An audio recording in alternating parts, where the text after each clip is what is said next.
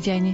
Dnes vám predstavíme novú cirkevnú škôlku vo svite aj drevorezbára, ktorý vyrába tancujúce sochy v životnej veľkosti. Ďalej sa budeme rozprávať o dvoch projektoch. Jeden je zameraný na pomoc deťom s cystickou fibrózou, ďalší bol orientovaný na návrh študijných odborov na univerzitách v Arménsku a v Moldavsku. V rámci relácie vyznania by sme vás radi zaviedli aj do Múzea kávy na Oravu. Pod prípravou relácie sú podpísaní hudobný redaktor Jakub Akurátny, majster zvuku Jaroslav Fabián a redaktorka Mária Čigášová. Vítajte pri jej počúvaní.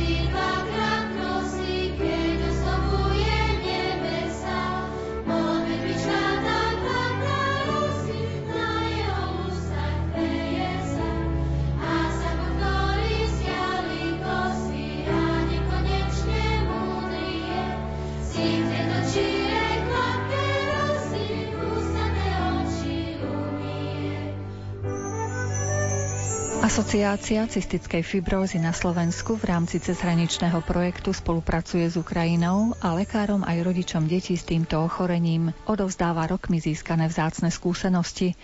Predsedníčkou asociácie doktorkou Katarínou Štepánkovou sme sa stretli nielen pri téme spolupráce s Ukrajinou, ale porozprávali sme sa aj o tom, čo ju teší najviac. A to je skutočnosť, že aj na slovenský trh postupne prichádzajú lieky, ktoré skvalitnia život ľudí s cystickou fibrózou. Sú to lieky, ktoré liečia príčinu.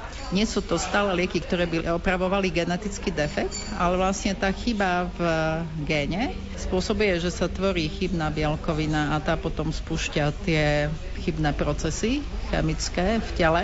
A tieto lieky aj sa volajú korektory a potenciátory, čiže lieky, ktoré opravujú túto chybu v tom géne a opravujú to vlastne na bunečnej úrovni.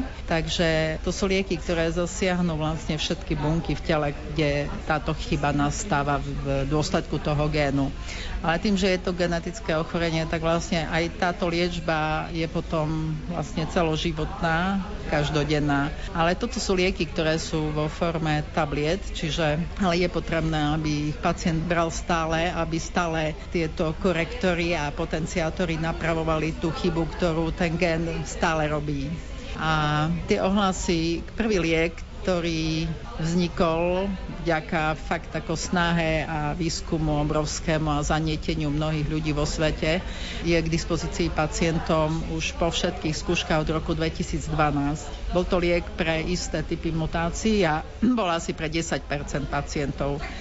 Z tohto lieku už sú 8-ročné skúsenosti a naozaj sú tam úžasné výsledky, naozaj zlepšujú sa pľucné funkcie, trávenie, pacienti priberajú, majú o mnoho viac energie, dokonca aj potný test, ktorý sa využíva na diagnostiku, aj výsledky z tohto sa dostávajú do normálnych hodnôt, čiže už sú jednoznačné výsledky, že to sú lieky, ktoré fungujú.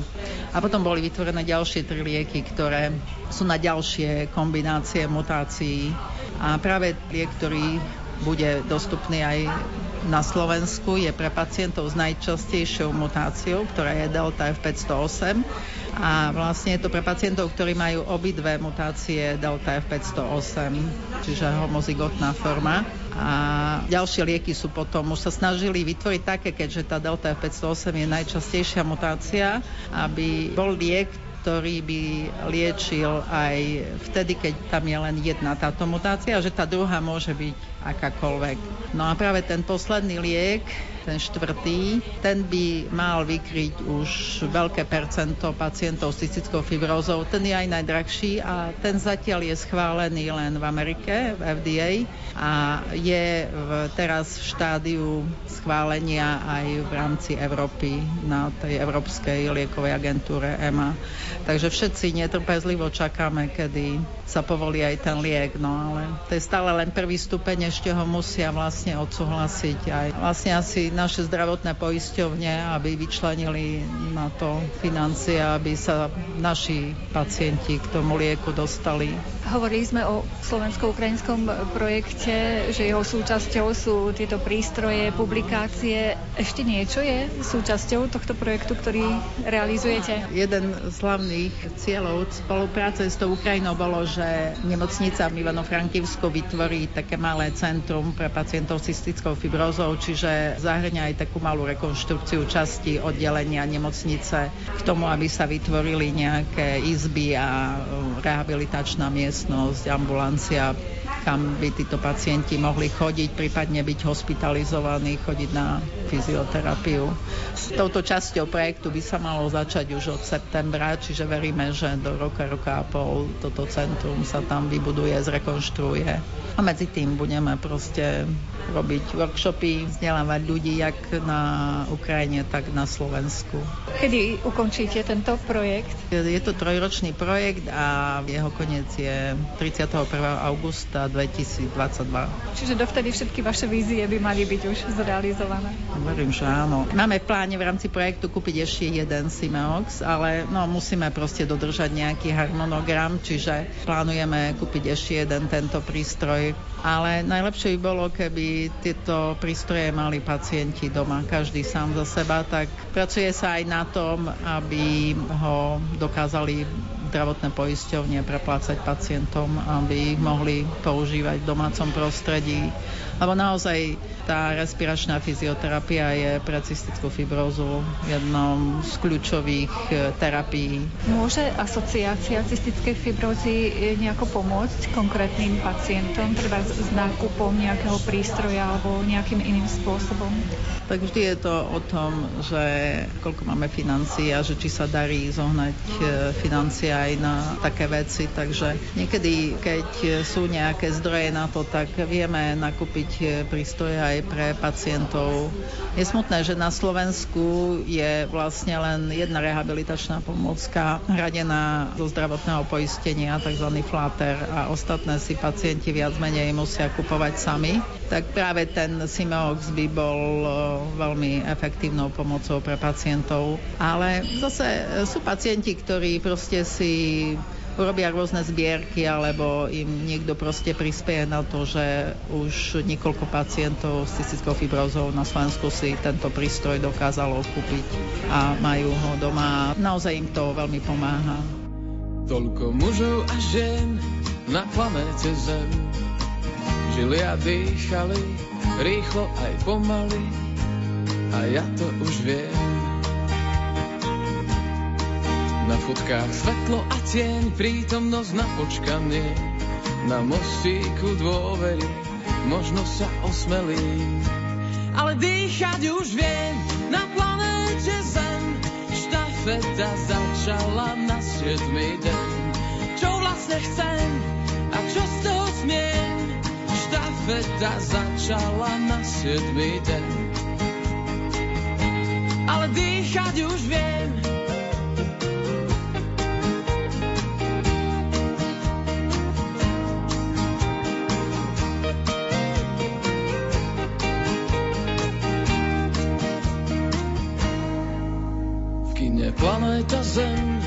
nezdávajú deň. Kde bolo, tam bolo, chodím furt okolo. Ale dýchať už viem na planéte Zem. Štafeta začala na siedmý deň. Čo vlastne chcem a čo z toho smiem? Štafeta začala na siedmý deň. Ale dýchať Erik Trela pochádza z obce Somotor a pretvára drevo na umelecké diela. V Košiciach predstavil sochy členov rodiny, s ktorými bolo možné si aj zatancovať, čo s radosťou využívali najmä deti. Venujem sa taký tej uh, drevorezbe, či už relief alebo plastiky, rôzne také sochy. No určite najviac ma naplňa, ako som už spomínal, tá, tá sakrálna tvorba. No momentálne teraz na tomto podujatí prezentujem um, výsledky tvorby, čo sa týka takej tej tradičnej e, kultúry. Ja, ja som vytvoril tancujúcu drevenú ľudovú rodinu, kde je otec, mamka a dve céry som to tak trošku umelecky poňal, že otca som obliekol do takéhoto zemplínskeho kroja, už majú aj svoje kroje. A mamka je zo Šariša, hej, tak som spojil tak umelecky trošku aj kraje, ten prešovský a košický, hej, no a a tie devčata potom budú mať tiež. Ona je akože samozrejme staršia, bude mať šarišský kroj, už má, hej, a menšej tiež doplníme. Čiže vy si môžete tie sochy obliekať, ako uznáte za vhodné? Tak áno, no, um, ako uznám, tak uh, ako ide tá inšpirácia, hej, no tak uh, sme tu srandovali už s ľuďmi, hej, že keď Čepeto mal, vytvoril toho Pinokia, hej, tak ja som vytvoril tie tancujúce ľudové sochy, ale oni nie, že akože ožijú, že stále, len vtedy, ak zacítia ľudský dotyk. Mali sme možnosť vidieť, áno, tu si chlapec jeden tancoval s tými sochami, celkom mu to išlo. My sme tie sochy, zdá sa, už videli, ale ešte len ich počiatky pred A... niekoľkými rokmi. Áno, bolo to na festivale, duchovnom festivale v Nade v Hatalove. Ja som tam ešte len vytváral, bolo to ešte v takom tom zrode. Boli tam ruky, nohy, riadny masaker, ale už som to dal pekne dokopy, hej, už je to také úhľadné a, a tá rodina zabáva už teraz ľudí. Vyplňa taký ten program, áno. Pravej si, že dávate dôraz aj na takú sakrálnu tvorbu. Na čom pracujete teraz, ak môžete už prezradiť? Tak e, ja som, e, odkedy uplynul ten čas, čo sme boli spolu, ja som e, vytvoril už rôzne také sakrálne diela, aj také väčšie. No, 7 metrovú sochu svätého Urbana, patrona vinárov v Malej Trni, to je taký ten vinársky tokajský kraj. No a tiež svetú Barboru v slovenských opalových baniach, ona je patronka baníkov. A teraz tvorím tiež v Maďarsku, v obci Ajak, také súsošie svätého Archaniela Michala, jak bojuje s tým hadom, diablom a drakom. Hej, to všetko je z jedného kusa dreva, stromu, ktorej vyvrátila vychrica, hej, tak od koreňov celé som to postavil naspäť a z jedného kusa je celé to súsošie. Už vyzerá to nejak, ale ešte nie je dokončené. A prečo práve túto tému ste si vybrali? Ma oslovili, že sa stala taká kalamita, že či z toho niečo nevznikne. No a ja som sa tak na to pozrel a som to tam videl, hej, no a fakt je to z jedného kusa, ešte aj ten meč nie je nadpojený, hej, že presne ak vychádzali konáre, hej, má to tú dynamiku a tak to nejak s pomocou tej vyššej vole vzniklo. Keby mali možnosť naši posluchači vidieť treba aj tú tancujúcu folklórnu rodinu, oni by zistili, že tie sochy sú pri najmenšom vo výške človeka. Áno, tak prezentuje tú tradičnú takú, povedzme, rodinu slovenskú ľudovú a tie hodnoty. Otec, mama a samozrejme dve tie céry. Ja som to odstupňoval podľa vekovej a výškovej kategórie a to bolo prístupné pre všetky vekové kategórie. Je to malé dievčatko pre také tie menšie detičky, potom je to taká dievčina, už trošku taká vyspelejšia pre vyšších, no a ocko je trošku nižší pre dámy, a mamičku som dal takú vysokú, hej, nie preto, že ja som dvojmetrový, hej, aby som mal s kým tancovať. Predsa len keď je niekto vyšší, aby si mohol trošku sa odviazať aj s takou vyššou um, postavou. Keby vám bolo smutno a teda rodina by nebola na porúdzi, tak môžete vlastne s tou sochou v pohode si zatancovať. Áno, áno, áno, samozrejme. Tak e, ono, oni neodvrávajú. A keď e, im poviete, že tancujú jak drevo, ani sa neurazia. je to opravnené. Kde vás uvidíme takto naživo? Zrejme tá korona obmedzuje obmedzila možnosti, kde sa môžu prezentovať takíto odborníci na prácu s drevom? Mal som ja fakt skoro plný kalendár aj tých podujatí, kde by som mohol prezentovať výsledky tej tvorby. No a jak ste spomínali, prišiel ten vírus a všetky podujatia spadli, no a e, tak keď sa postupne uvoľňovali tie opatrenia, tak, tak prichádzali pozvania, ale na také maličké podujatia. Hej. Takže dneska povedať vám, že keď mám pozvanie o dva týždne, či to bude naozaj platné, hej, je také, viete, no, nie isté, hej, ale no, v každom prípade je to vytvorené a plánujem aj takú tú stálu expozíciu mať, ale či už budúci rok bude to prístupné na rôznych festivaloch či obecných slavnostiach, kto ako ma pozve a uvidíme, ako sa to podarí e, všetko zosúľadiť časovo. Ja si myslím, že to môže prispieť k sebavedomiu mnohých ľudí, keď tak s drevenou nejakou ano. tanečnou partnerkou sa skúsia vyzvrtať, zistia, že nie sú také drevoveru. Nie, nie, nie, tak pre, predsa, hej, stále e, hovorím, že oni majú tie také základné kroky, ne, neurazia sa, keď to niekto akože vie lepšie a ani neodvrávajú. Fakt, ako či už dospelí alebo deti odviažu sa krásne pri tomto. Keby sme tak zosumarizovali trošku vašu tvorbu, kde už vaše sochy sú na Slovensku, prípadne mimo Slovenska? Za tie roky ja už som vytvoril veľa diel. Určite aj v zahraničí, tak ja som robil tiež aj nejaké také tie väčšie diela aj si odnesli do, povedzme, do Rakúska, do Anglicka, rôzne. U nás napríklad na Slovensku tvorím tak väčšinou v tom Košickom kraji a trošku aj v Prešovskom. Tiež ma pozývajú slovenské opalové bane, s nimi spolupracujem už tiež e, dlhší čas a vytvárame tam stále nové také tie atrakcie, aby to bolo stále atraktívnejšie pre ľudí a návštevníkov e, tá lokalita. Alebo či už rôzne také lokality, ktoré si zaslúžia zveľaďovanie. Koho by náhodou, že nezaujal tanec, tak má možnosť tu vidieť napríklad ikonu blahoslaveného Pavla Petra Gojdiča. Áno, áno, áno. Tak e, túto ikonu tvoríme s deťmi väčšinou na takých tých workshopoch a podujatiach ono je to uh, už, už taká putovná, ale stále to skrašľujeme.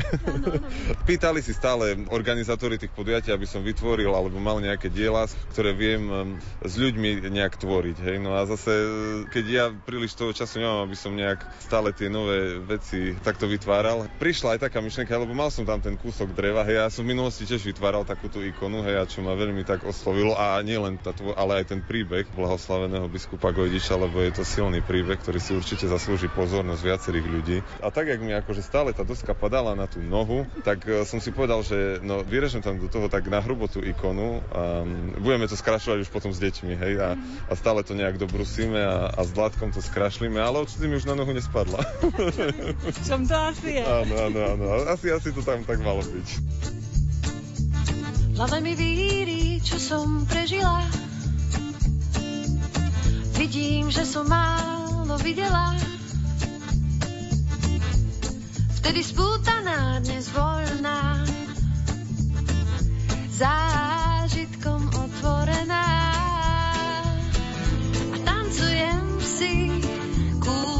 Máme na, boky sa hýbu ako prvýkrát. Srdce mi skáče, duša k nebu stúpa, oslavuj život so mnou dnes tu.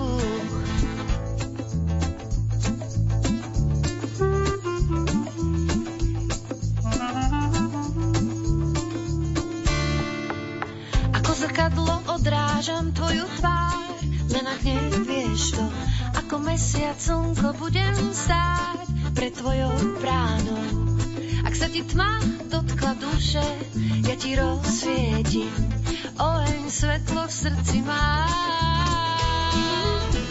A tancujem si, kúzlom máme nás, boky sa hýbu ako prvýkrát srdce mi skáče, duša k nebu stúpa, oslavuj život so mnou dnes tu. Košickí odborníci sa podielali na reformovaní magisterských študijných programov zameraných na financie na univerzitách v Arménsku a Moldavsku. Konkrétne sa do medzinárodného projektu zapojila Ekonomická fakulta Technickej univerzity v Košiciach. Podrobnosti nám priblížil lokálny koordinátor projektu profesor Oto Hudec. Tento projekt je veľmi zaujímavý z toho dôvodu, že je dosť veľká konkurencia na získanie takýchto typov projektov. Oni sa nazývajú, že budovanie kapacít, keď prekladáme tie slova alebo tie termíny z anglického jazyka. A vždycky tá situácia v týchto projektoch je taká, že je tam niekoľko partnerov z Európskej únie a potom sú tam partnery z krajín, ktoré sú relatívne vzdialené od Európskej únie. Čiže netreba si to predstavovať, že je to typ projektov, ktorý by bol určený ako pomoc Slovensku. V tomto prípade všetci partnery z krajín Európskej únie vystupujú akoby za Európsku úniu a v tomto prípade ide o Arménsko a Moldavsko. Takéto krajiny ako Arménsko a Moldavsko samozrejme sú pod vplyvom aj Európskej únie, aj povedzme Ruskej federácie, ale aj napríklad aj Číny, USA a podobne.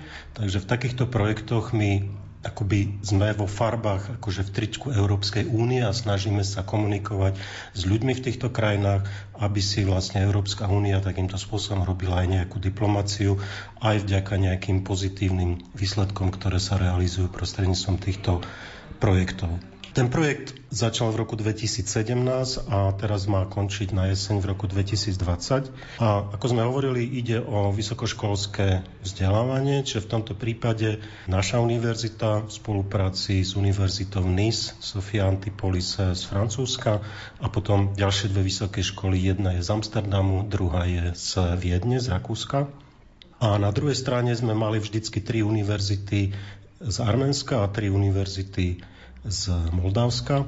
Čiže my sme sa viacej zameriavali na Arménsko, tam sme chodili viacej, tam sme konkrétnejšie sme upravovali alebo snažili sa pomáhať pri reformovaní týchto študijných programov. A tam boli dve univerzity z Jerevanu, a jedna bola Arménska štátna univerzita, druhá bola Arménska ekonomická univerzita a Európska komisia vždycky chce, aby tam boli zapojené aj univerzity povedzme z odľahlejších regiónov. Čiže tým sa náplňa vlastne aj idea, aby sme pomáhali menej rozvinutým regiónom alebo znevýhodneným skupinám.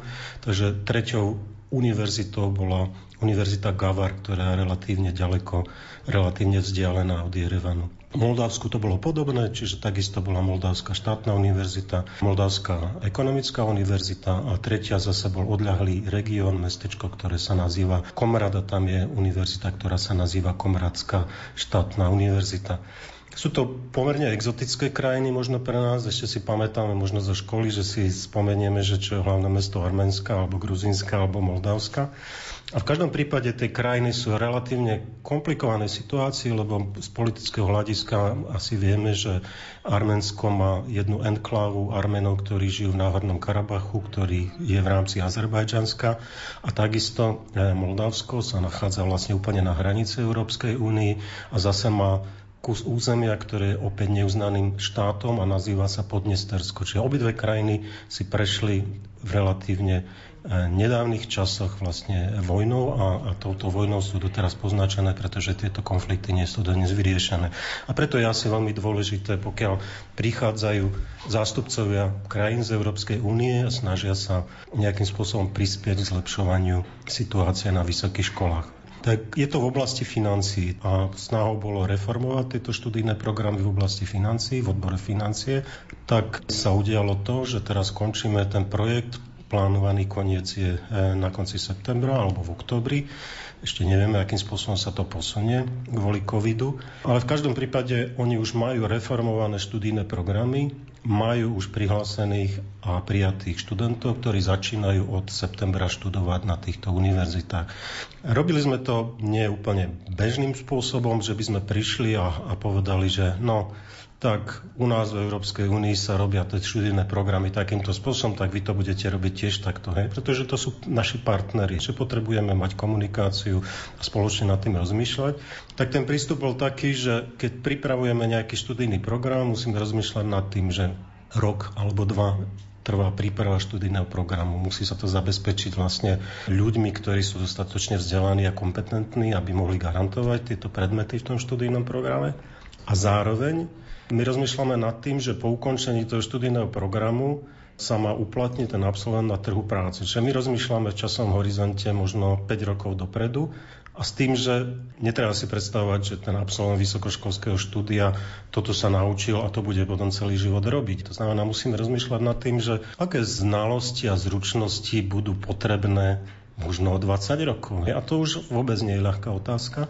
Pomohli sme si tým spôsobom, že sme robili prieskum, sme navrhli rôzne typy znalostí a zručností, ktoré bude expert alebo absolvent študijného programu v oblasti financií možno potrebovať o 10 o 15 rokov.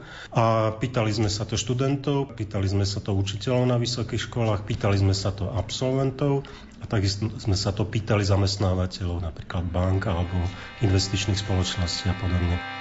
Patrí ti východ aj západ, úseky času a priestor, tisíce vrchov a dolín, more, vlny, vietor. Patrí ti dizajn a zámer, rozsah a limity hraníc štruktúra chemických prvkov hmota a náboj častíc.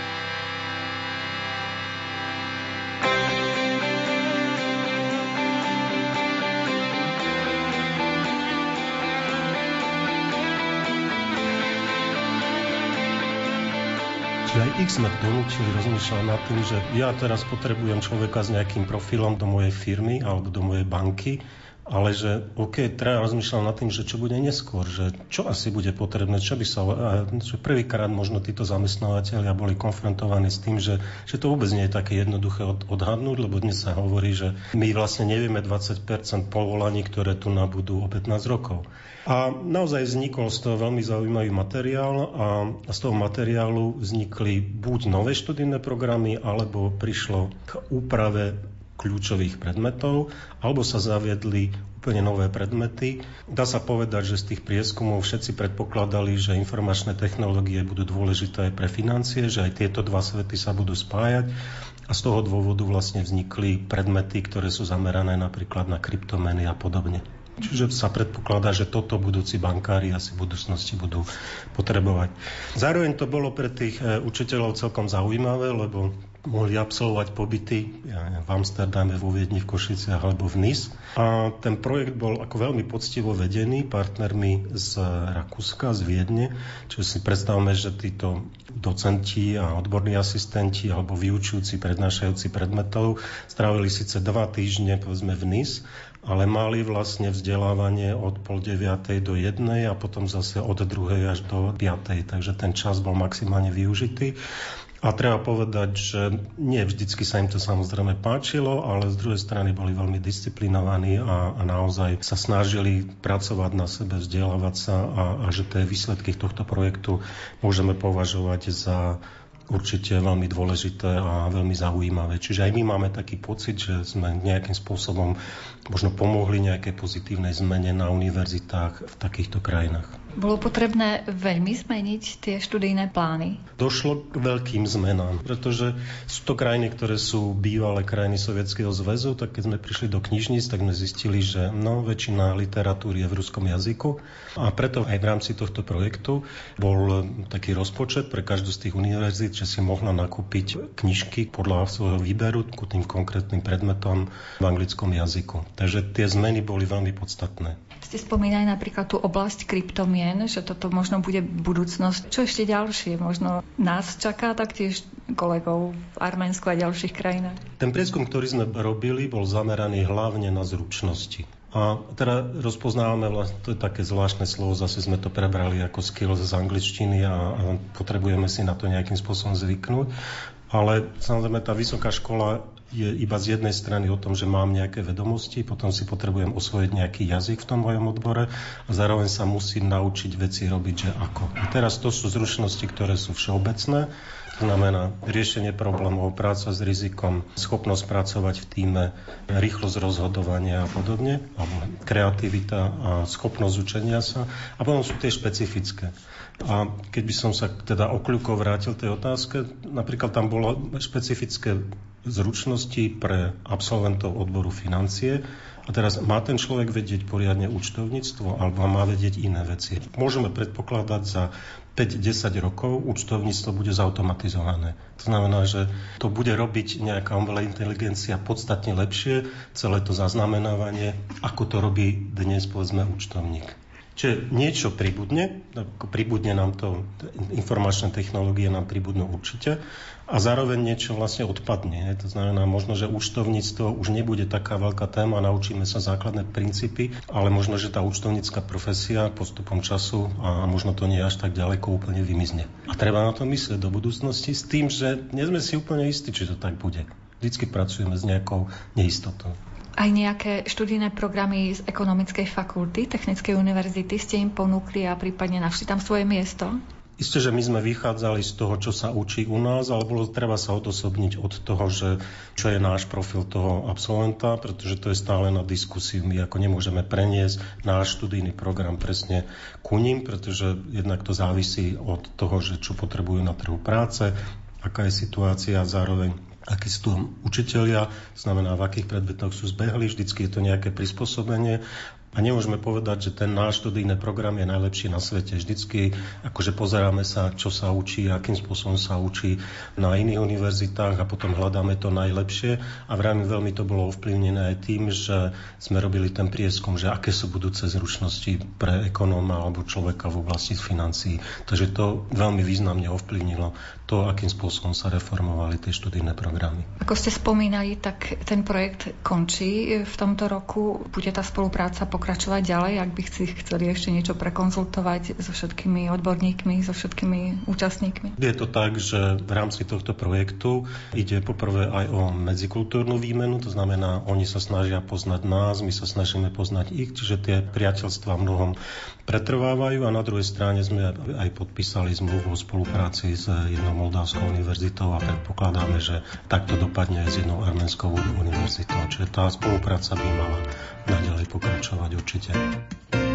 All the day I work for money, all the day it's not so funny, all the day it's the same. All the things I cannot all the dreams I have to hide in my mind. They're just in my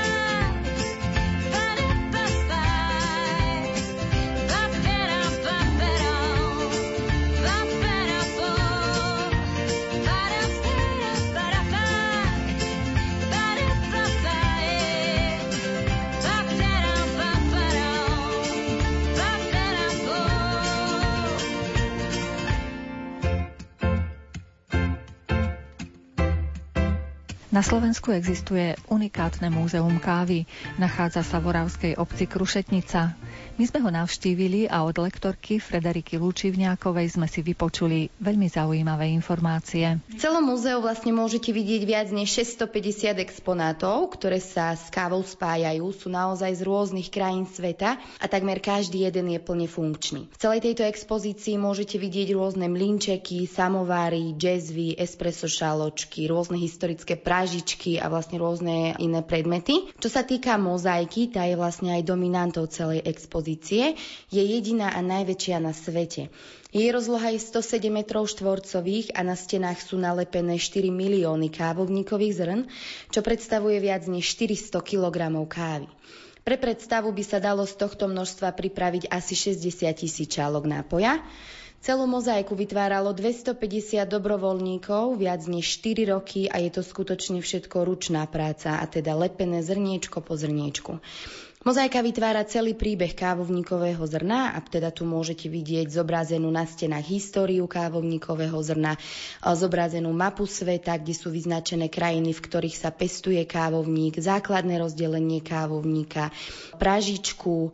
Môžete tu takisto vidieť zobrazený na mozaike priamy prierez kávovníkového zrna, portrét Jozefa Augustína, ktorý je publicistom rôznych kníh o káve a je tiež odborníkom na kávovníkové zrniečko. Ako vôbec vzniká myšlienka takéto múzeum nádherné, originálne zriadiť? Zakladateľom je vlastne mladý chalan Roman Florek, ktorý sa venoval intenzívne baristike už počas strednej školy.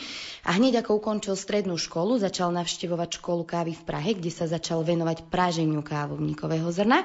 A tam sa vlastne stretával s rôznymi ľuďmi, ktorí sa pohybovali viac menej v takom tom kávovom svete, nazvime to tak a tam sa vlastne dostal aj ku svojej prvej zbierke exponátov. Tých bolo viac než 250 kúskov a sám bol prekvapený, v čom všetkom sa káva dala pripraviť a dodnes sa pripraviť dá. Toho vlastne motivovalo k tomu, že tú zbierku rozšíri dnes je tu naozaj viac než 650 kúskov, zbierka sa neustále zväčšuje. No a s mozaikou to bolo úplne neplánované. Oficiálne je teda naozaj najväčšia na svete, Momentálne čakáme aj na zápis do Guinnessovej knihy rekordov, alebo ho máme minimálne v pláne. Zatiaľ však držíme rôzne iné ocenenia, či už sú to slovenské organizácie, alebo Slovenská kniha rekordov, kde už sme naozaj oficiálne zapísaní ako najväčšia mozaika na svete. Bolo to skutočne tak, že počul niekde v rádiu, že ruskí študenti vyskladali mozaiku o rozlohe 9 metrov štvorcových a prekonali tým svetový rekord. Tak si teda povedal, že to skúsia aj on. Dnes je tu naozaj 107 metrov štvorcových takže vlastne je to prekonaný svetový rekord. Takže skúste nás posprevádzať. Nemáme síce videozložku, takže budeme musieť byť taký trošku možno podrobnejší pre našich poslucháčov. Ako som vlastne spomínala, v každej jednej miestnosti sú umiestnené nejaké exponáty. Čo sa ale týka mozaiky, ktorú si teda môžeme pre predstavu priblížiť, celá expozícia má vlastne dva poschodia a začína históriou práve na tom prvom alebo vrchnom poschodí, kde je teda zobrazený pastier Chaldy, od ktorého sa teda odvíja celá história kávovníkového zrna a prvá zmienka o kávovníku pochádza už z roku 830. Hovorí, že pastier Chaldy pásol svoje kozy v Etiópii a tie sa vlastne nažrali bobul kávovníkov, po ktorých sa začali správať neprimerane, bujaro, divo. A tak teda vlastne zobral tie bobulky kávovníka a zašiel za miestnym šamanom. Ten ich hodil do ohňa a z ohňa začala vychádzať nádherná vôňa. Odtiaľ vlastne pochádza prvá zmienka o kávovníkovom zrne, alebo teda všeobecne o nejakých účinkoch kávy, o nádhernej jedinečnej hlavne aróme kávovníkového zrnka. Takže odtiaľ sa vlastne všetko odvíja. Ďalej, čo sa týka mozaiky, sú zobrazené po stenách e, takisto kríky kávovníkov pre predstavu, ako vyzerajú približne, či už sú to listy, kvety, plody kávovníka. Eh, je tu tiež zobrazená mapa sveta, ktorú som už spomínala. Eh, je vlastne rozdelená farebne a teda svetlejšie otiene praženia kávovníkového zrna zobrazujú krajiny, v ktorých sa kávovník pestuje. Eh, všeobecne pre predstavu v Európe nie je vôbec možné vypestovať kávovník, pretože kávovník je rastlina, ktorá naozaj potrebuje veľmi dobre tepelné podmienky, pričom teplota nesmie klesnúť pod 15 stupňov ani v noci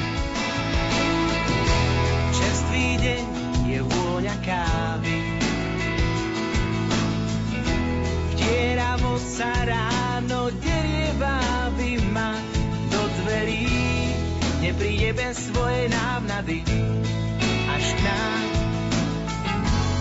a zbiera trofej sľúbenú. Nový deň je vôňa kávová. Ponúka mi priestor snívať, dávať nápadom tvar. A tak rád zostávam v náručí, čo vie. Za vernosť dostávam vždy viac. Som nájomník, nájomník. Chvíľu možno iba málo dní, viem, že môj smer nie je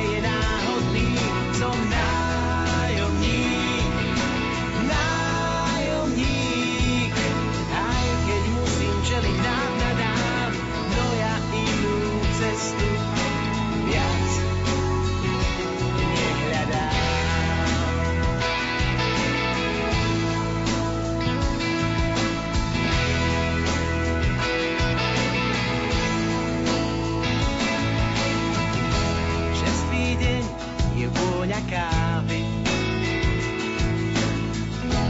Príbehov má nekonečne veľa, do zásoby dáva čas na množstvo všetných stretnutí. Na zmenu sivých zarbení. Nový deň je vôňa kávová. Môžem si v nej lietať, spievať, smiať sa, kresliť si jak všetko mám vložené do rúk slobodných. Ja už viem, čo s tým urobím. Som nájomník, nájomník. Chvíľu, možno iba málo dní, viem, že môj smer nie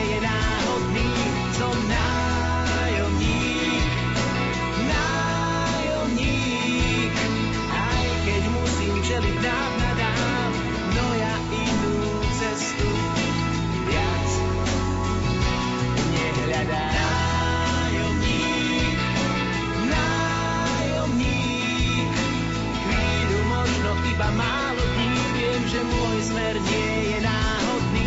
Som nájomník, nájomník.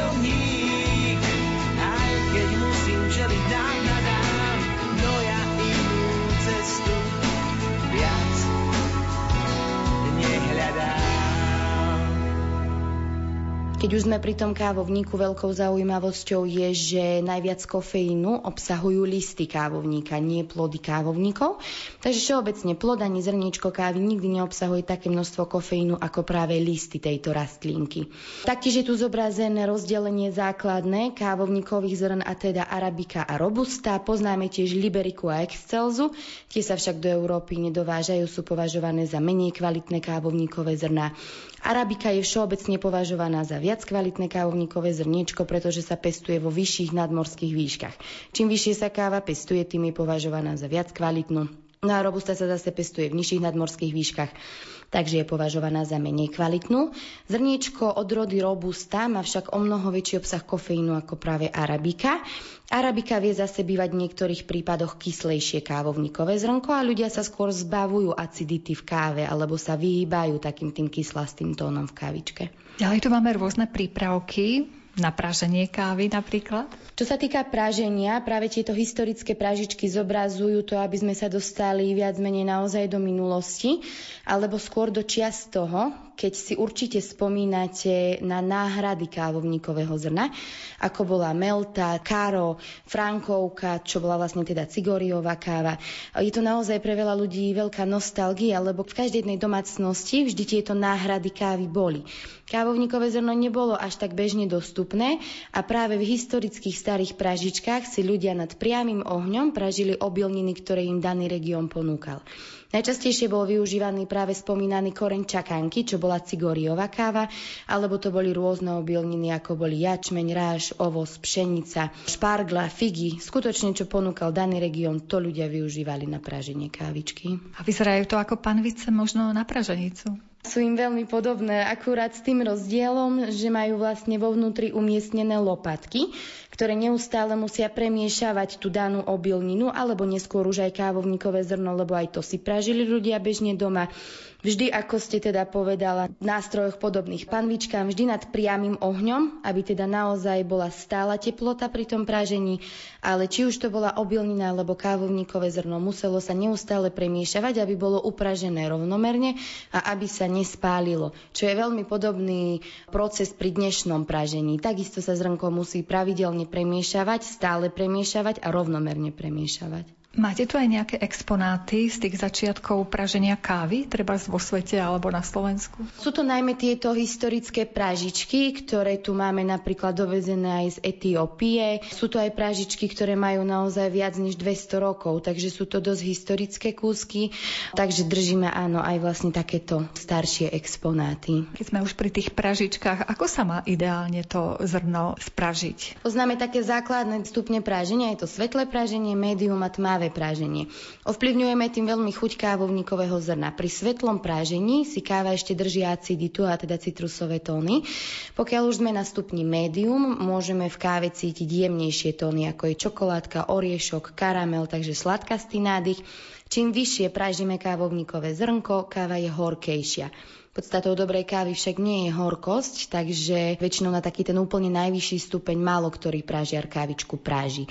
Optimálna teplota pri prážení kávovníkového zrna je 180 až 250 stupňov v čase 25 až 30 minút. Záleží však od hustoty kávovníkového zrna, pri akej teplote a ako dlho budeme kávovníkové zrno prážiť. Môžete to vlastne vidieť pekne rozdelené aj na mozaike, ktorá nie je nejakým spôsobom prifarbovaná. Je to úplne prirodzený proces proces kávovníkového zrna, a teda od surového zeleného zrna cez stredný stupeň praženia až po ten najtmavší, ktorý už konzumujeme. Máme možnosť vidieť tú mozaiku, že ten podklad je taký svetlunko hnedý. Určite áno, je to pekne vlastne rozlíšené. Často dostávame túto otázku, či sú nejakým spôsobom zrnka naozaj prifarbené, ale nie, nie sú. Je to úplne prirodzený proces kávovníkového zrna, pričom z krajín, v ktorých sa kávovník pestuje, prichádza zrnko vždy v zelenom a teda surovom stave.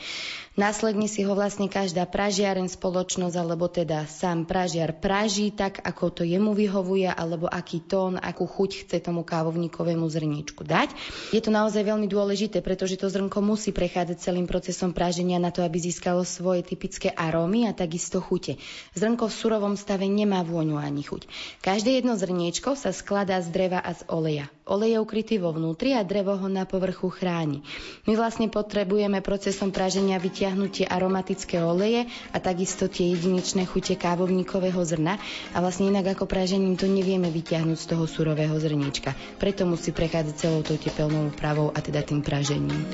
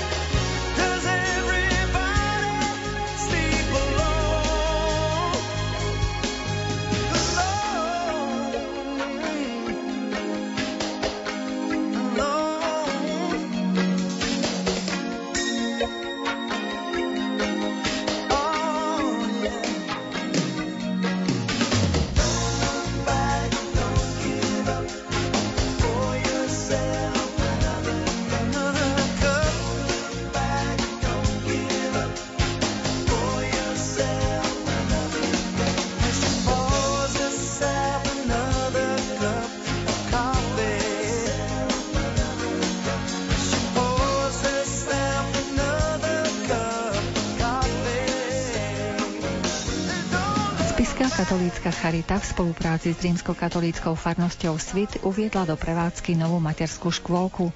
Bude vzdelávať a vychovávať deti v predškolskom veku v kresťanskom duchu. Jej kapacita je v súčasnosti 40 detí. Novú škôlku vo svite požehnal spisky diecezny biskup Štefan Sečka.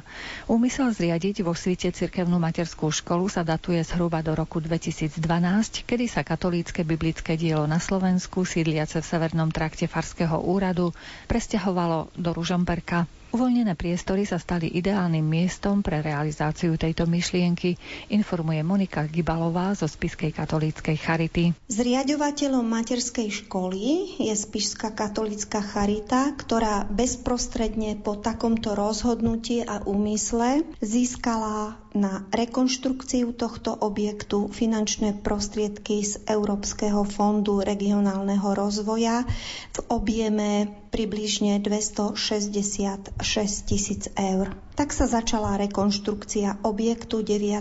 mája 2019 s príspevkou fondu sa zrekonštruovalo väčšina plochy plus z týchto prostriedkov sa vybudovala prístavba. Táto bola ukončená 28.2.2020 kolaudačným rozhodnutím a toto právoplatné kolaudačné rozhodnutie bolo podkladom preto, aby sme mohli žiadať ministerstvo školstva o zaradenie do siete škôl a školských zariadení. Tak sa stalo v apríli 2020 a to bolo rozhodujúce preto, aby zriadovateľ v osobe diecezneho riaditeľa Pavla Vilčeka vyhotovil zriadovaciu listinu s účinnosťou od 8. maja 2020 s kapacitou 40 detí. Túto kapacitu máme momentálne naplnenú a školský rok sme začali 2. septembra tohto roku po slávnostnom požehnaní celého diela s pišským diecezným biskupom Štefanom Sečkom.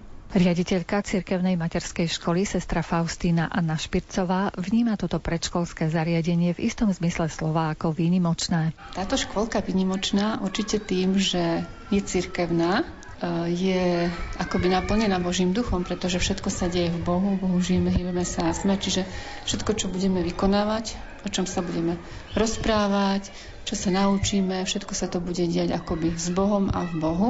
Chceme deti viesť, aby si uvedomovali, že život nie je len tu na zemi, ale že náš život je väčší, že všetko, čo sa deje tu na Zemi, prichádza do väčšnosti. Materská škola je pripravená prijať deti so zdravotným obmedzením. Aj sme prijali dievčatko s vážnym fyzickým zdravotným postihom, ktoré nechodí. Takže máme už hneď zaradené na začiatku roka takéto dieťa. Máme štátny vzdelávací program, ktorý tiež sa musí realizovať v našej materskej škole, ale v tomto štátnom vzdelávacom programe máme vkomponované prvky tiež náboženské, E, určite morálne hodnoty v prvom rade a chceme deti viesť hlavne k ľudskosti, aby sa naučili riešiť problémy už od malička, aby tieto problémy všetky neriešili za nich rodičia, ale učíme ich, aby si oni vedeli medzi sebou konflikt vyriešiť, odkomunikovať, po prípade prísť za pani učiteľkou a pomôcť to spoločne vyriešiť. Čiže učíme ich zodpovednosti za svoj život už od malička.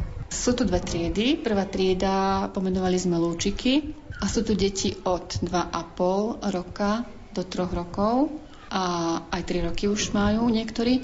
A druhá trieda plamienky, tam sú deti miešaná trieda, pretože sme mali viac malých detí, tak tri deti trojročné sú zaradené do hornej triedy, ktorá sa volá plamienky, druhá trieda a sú tam 4-5 už aj 6-ročné deti, ktoré sa pripravujú do školy. Bude s nami spolupracovať aj pán kaplan z tunajšej farnosti, ktorý bude prichádzať zvonku a robiť také katechezy pre deti. Patronkou materskej školy vo svete je sveta Jana Beretová Molová. Bola detskou lekárkou, počas štvrtého tehotenstva jej zistili nádor na maternici.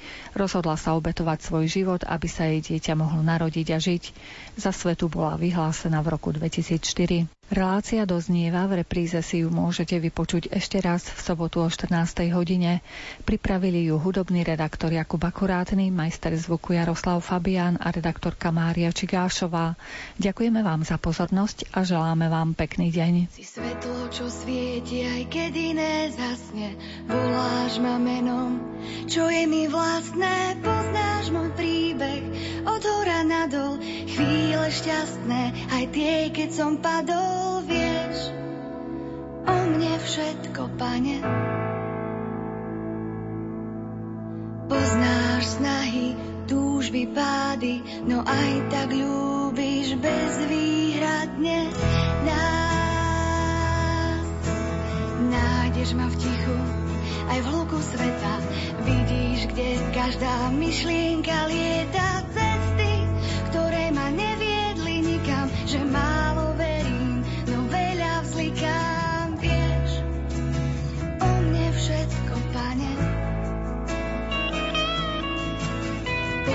Poznáš snahy, túžby, pády, no aj tak ľúbiš bez výhradne.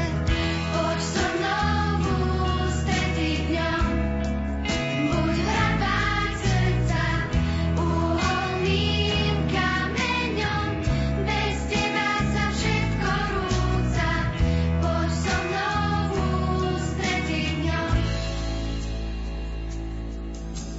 Vieš, keď žijem na tenkej hrane, aj vlasy máš moje spočítané. Si otec, čo sa o dieťa bojí, či pri skúške padne a či obstojí.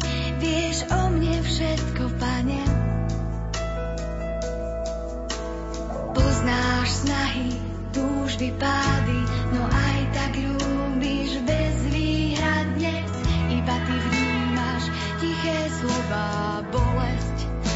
za úsmev